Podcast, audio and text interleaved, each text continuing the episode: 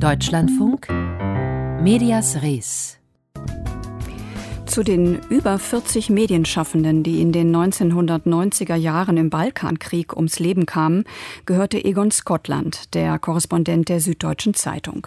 Nach seinem Tod entstand der Verein Journalisten helfen Journalisten, auch um die Erinnerung an die Medienmenschen wachzuhalten, die überall auf der Welt in Ausübung ihres Berufs ums Leben kommen. Immer noch.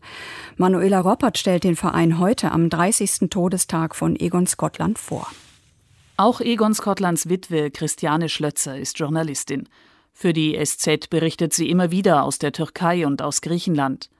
Zusammen mit Freunden und Kolleginnen ihres Mannes hat sie zwei Jahre nach seiner Ermordung 1993 den Verein Journalisten helfen Journalisten gegründet. Der Auslöser war eigentlich neben dem Tod meines Mannes ein Brief eines Freundes aus Zagreb, der uns berichtete von der Ermordung eines kroatischen Journalisten und von dessen Frau, die völlig alleine gestellt war danach in der Kriegssituation. Und eigentlich ging es uns dann darum, diesen Menschen, also diesen Kolleginnen und Kollegen zu helfen. Es war eigentlich eine solidarische Hilfe von Kollegen für Kollegen. Seitdem hilft der Münchner Verein weltweit in Not geratenen Journalisten und Journalistinnen. Zunächst konzentrierten sich Christiane Schlötzer und ihre Mitstreiter vor allem auf Kriegs- und Krisengebiete. Wir haben damals gedacht, wenn der Krieg vorbei ist, dann können wir unsere Aktion beenden. Aber es kamen neue Kriege. Also wir haben den Krieg in Syrien erlebt, Irak. Es gab so viele Krisen und Kriegssituationen auf der Welt.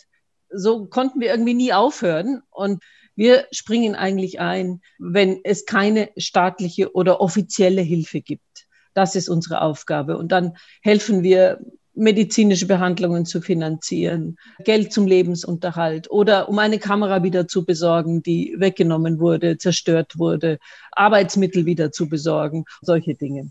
Nicht nur in Kriegsgebieten sind Reporterinnen und Journalisten bei ihrer Arbeit Gefahren ausgesetzt. Es gibt immer wieder Journalisten, die zum Beispiel Korruptionsfälle verfolgen. Und es gab auch schon Journalistinnen, die deshalb ermordet wurden, wie auf Malta, Bulgarien, eine Journalistin der Slowakei also in Ländern, in denen die Pressefreiheit offiziell nicht eingeschränkt ist, aber eben in dem Mafia-Organisationen bis hin zu korrupten staatlichen Organisationen Journalisten zur Zielscheibe machen. Ein besonders heißes Pflaster für Medienschaffende ist derzeit Belarus. Die Fotografin Tanja Takachowa hat mit ihrer Kamera die Proteste gegen die gefälschte Wahl vom August 2020 dokumentiert und geriet immer stärker ins Visier der staatlichen Behörden.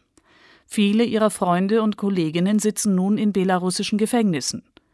Tanja Tekachowa kam noch rechtzeitig raus aus Belarus. Journalisten helfen Journalisten unterstützte auch sie, und die Hamburger Stiftung für politisch Verfolgte gewährt ihr ein Jahr lang ein Stipendium. Danach muss sie wohl wieder zurück in ihre Heimat.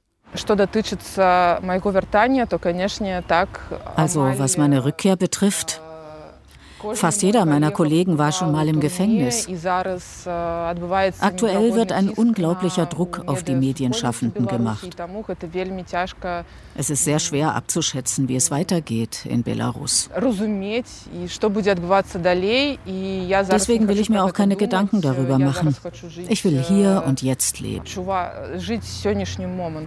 Christiane Schlötzer hat jahrelang die Hintergründe der Ermordung ihres Mannes recherchiert.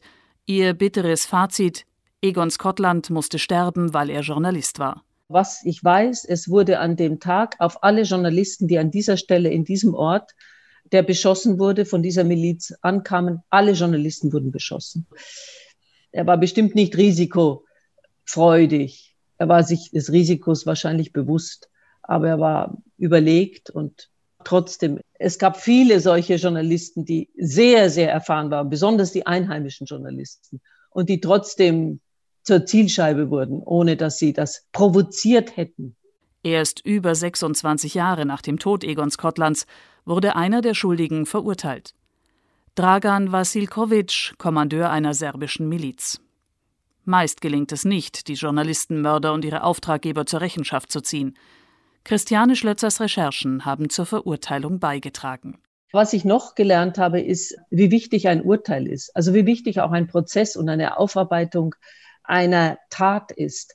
Das Wort jemand ist schuldig ist ein zentrales Wort. ein Schuldspruch ist etwas doch sehr Wichtiges. Das ist man den Opfern schuldig. Christiane Schlötzer in einem Beitrag von Manuela Roppert.